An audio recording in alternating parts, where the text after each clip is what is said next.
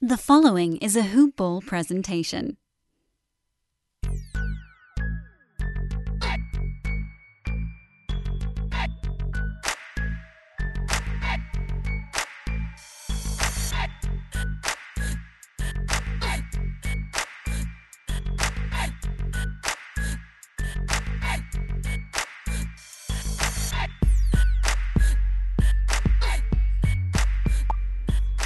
My name is Lawrence Brooks, and you're listening to the Hoop Ball Mavericks podcast.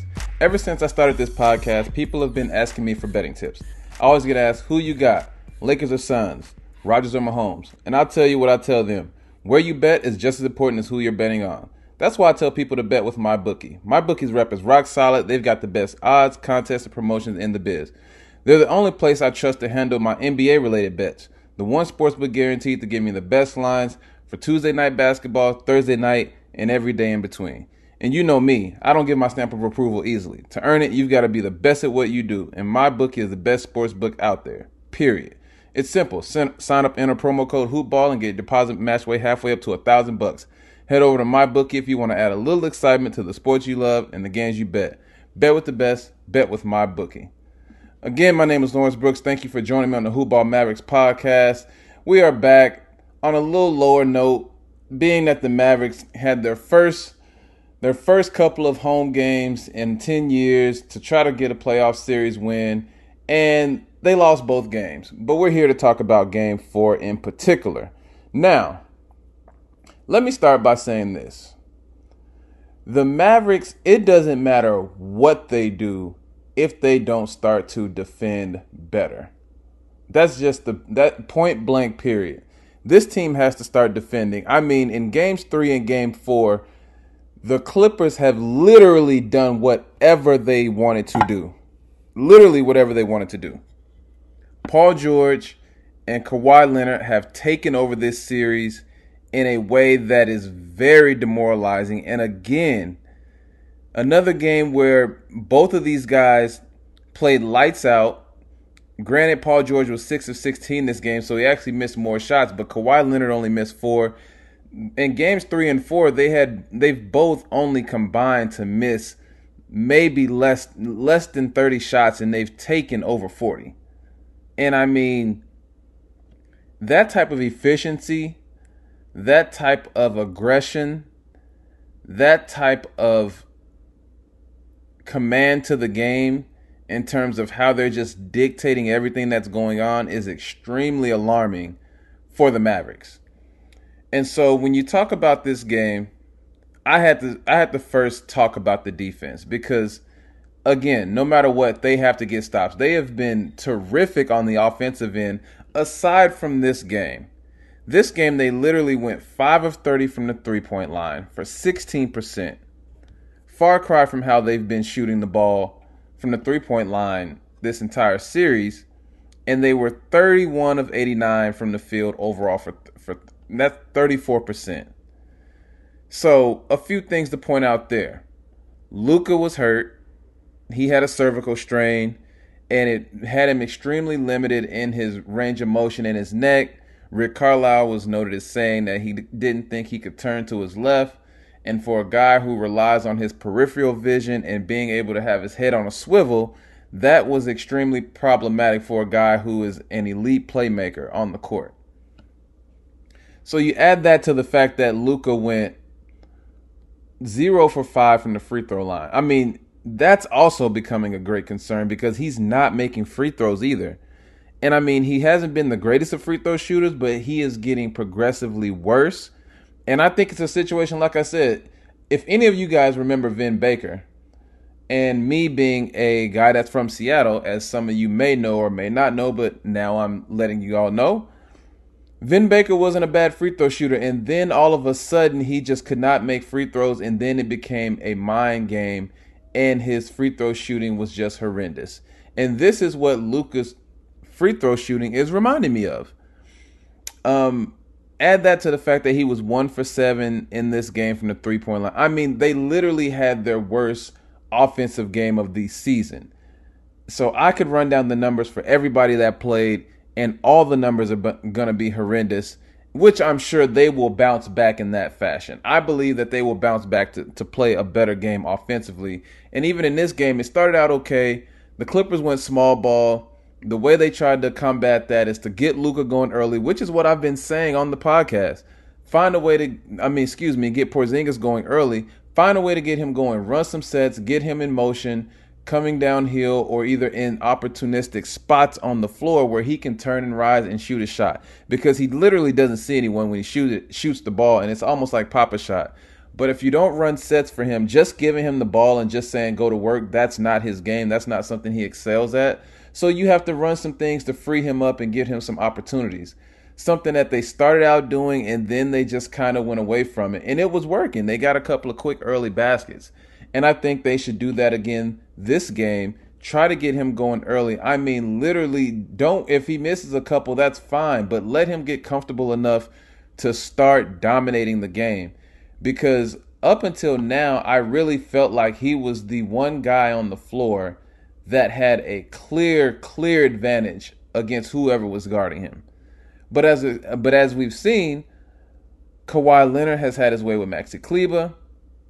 And Paul George has had his way with Tim Hardaway Jr. or whoever has tried to guard them. Both of these guys have figured out that A, they're quicker than the guys guarding them. B, they're more athletic than the guys guarding them. And C, the guys guarding them are starting to slowly lose confidence in getting stops against these guys. They have figured out that they can score whenever they want to, and the confidence level just continues to rise. The comfort level continues to rise. So, with that being said, one thing that I think so obviously you need to make adjustments. The Mavericks came out, they won the first two games, didn't need to adjust at all. Came out in games three and four. The they basically ran Zubac off the floor, forced the Clippers to go small, and small ball has actually worked in their favor in games three and four. Not to mention they've made more shots, just flat out. I mean, they were one of the best three point shooting teams in the league this year and they weren't necessarily making shots at as high a clip as they were during the regular season, but their shooting revived. And then on the flip side, I, we talked about the fact that the Mavericks were shooting much, much better than they did in the regular season, and if that was sustainable or not. Come to find out, games three and four, they kind of came back down to earth. This game, in game four, they really came back down to earth in a way that was unusual because they're not even as bad as they shown in this game uh, this this past Sunday. So when we talk about adjustments, the one thing that I think they have to do is take Maxi out the starting lineup. Of course, you you like him because of his size against Kawhi, but it's not working. So the only other thing you can do is maybe go smaller, try to get quicker, either insert Jalen Brunson as a secondary guy that can be a playmaker, or add Josh Richardson to the starting lineup, which isn't the worst idea. I know it wasn't necessarily their greatest lineup having him in the starting lineup early in the season or with this particular set of guys in the lineup. But maybe you get something out of this. Either way, you have to make an adjustment. I don't care which guy it is, who plays, who does not in terms of who starts, but they may have to just go small and try to go small ball for small ball and just have Porzingis at the center position, bump Dorian Finney Smith up to the four play Tim Hardaway maybe at the three, and then um, Luke at the two, Brunson at the one. But obviously, Luka will bring the ball up a ton. Those two positions will just kind of be interchangeable, and you can get a, get opportunities to get Luka off the ball and maybe get him downhill in a couple of different situations, or maybe even in post up situations. But they have to figure out something different to throw at the Clippers to try to combat what's happening to them mostly for the defensive end because defensively is where they have to figure out a way to slow them down, even if they don't stop them, which I don't think they will. But they have to slow someone down. You can't allow Paul George and Kawhi Leonard to have dominant games and think that you can win this series when you're only getting dominant games from Luka, not and, and not Porzingis or anyone else. Another thing that was working earlier in the series is their role players were were all playing really well. At home, not necessarily the case. They'll need Tim Hardaway Jr. to wake back up, and they need Porzingis more than ever. And I know he's gotten a lot of heat on Twitter and just in the Mavs community in general because he's being paid a lot of money. He's the second option, and he's a guy who's when I look out there, he looks like he's floating. He looks like he's just part of the team and not necessarily the second option. Guys seem to look him off because he's not necessarily a, a dominant presence out on the floor, so it's easy to just kind of lose track of the fact that he's actually out there. So when you think about that, that's what they definitely need him to step up so that if nothing else they continue to score with the Clippers because they can they can score with the Clippers and then just make it a free for all in the fourth quarter, and it will come down to who has the basketball last or who can get at least one or two stops. So, with that being said, talking going back to Porzingis, if the Mavericks want to actually slow this game down, it would be a good idea to throw the ball inside the Porzingis or run some sets to get him closer to the basket also walking the ball down and maybe getting Luka in the post as well. And maybe they get some outside looks for their their supporting cast. But that will that those are those are the, the only adjustments I see that they should make. There's no adjustments for getting stops. Like guys have to stop letting perimeter players drive all the way to the basket and get layups and get short jump shots and get floaters and get and ones and get dunks. If that continues to happen, the Mavericks are just gonna they're just going to lose the rest of this series because there's no resistance on defense. They don't have a lot of paint presence. Obviously, Kristaps is the only guy that's remotely close to being a rim protector. Um, Willie Cauley Stein is an active defender, a guy that can kind of help protect the rim, but he's not known as a rim defender. And when he's been in, that hasn't necessarily been the case.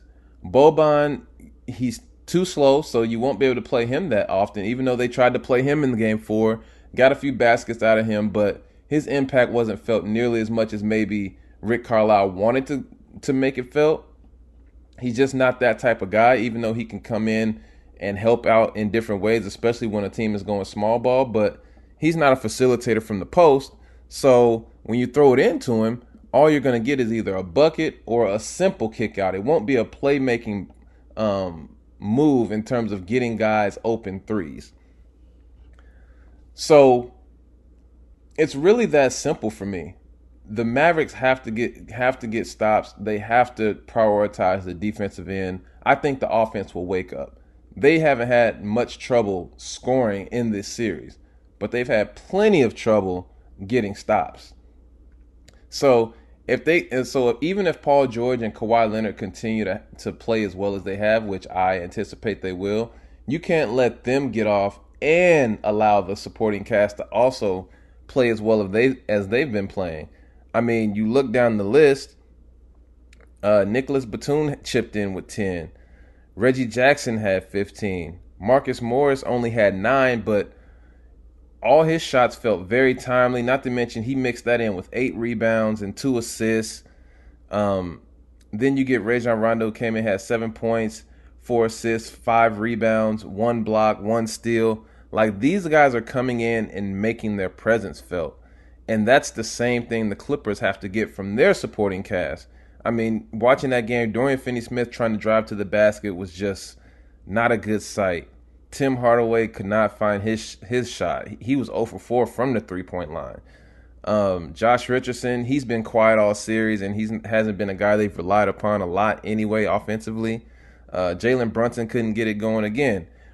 Like I said, this was their worst offensive game of the year, and nobody nobody really had a great game. So I could go down the line and talk about all these guys, but the fact of the matter is, they will have to wake up. Most importantly, Porzingis will need to and that's the one adjustment they can make offensively is to get him going a little more. Of course, these other guys I think can wake up, but they definitely need obviously 20 plus from Luka, and they need 20 plus from Porzingis, and everyone else can chip in where they need to. But those two have to match Paul George and Kawhi Leonard on the, in the scoring department, and then defensively, they have to force more jump shots. And I know there have been um, the Clippers are a great three point shooting team, but the more three pointers you make them take, the less the percentages have to get, I would feel like. But if you're letting them get to the basket every single time, that's just not going to cut it. And this series is going to be over fast. So let's see if they go small and insert either Josh Richardson or Jalen Brunson. Try to get Porzingis going in the low post a little more, and then actually getting some stops. Those are the those are the adjustments I think they have to make, even if it means slowing the ball down a little bit offensively, just to just to make sure the possessions for the Clippers kind of is is a little more limited because the more they have the ball offensively, it just seems like the more they're making stuff happen. So it's a game of runs, it's momentum. These are how playoff series go. Every you know, it always looks like it's doom and gloom for the team that loses, the team that wins, everything looks great. I mean, literally the Mavericks were up 2-0 and now the series is tied up.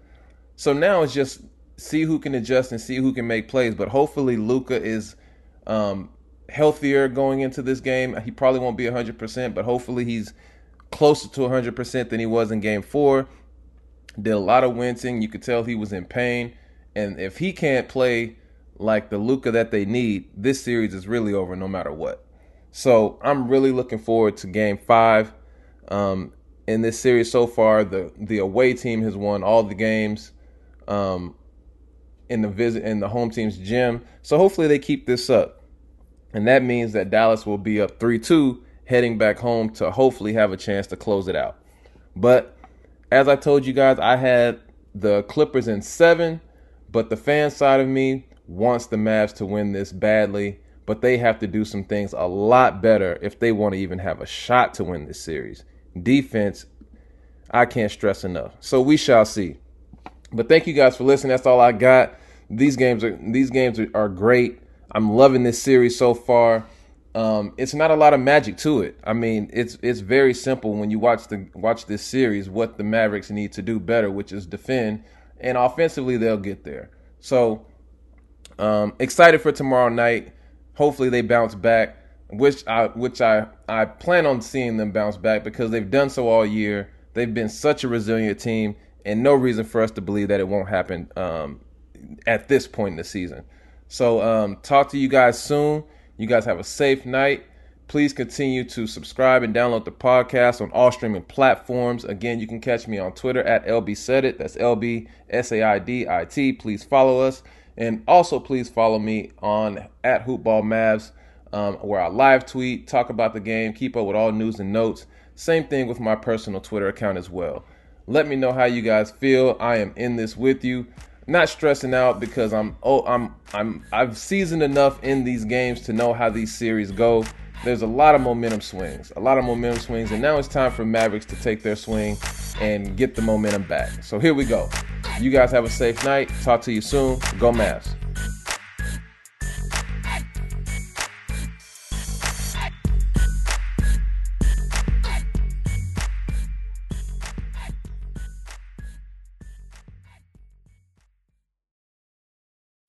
This has been a Hoop Ball presentation.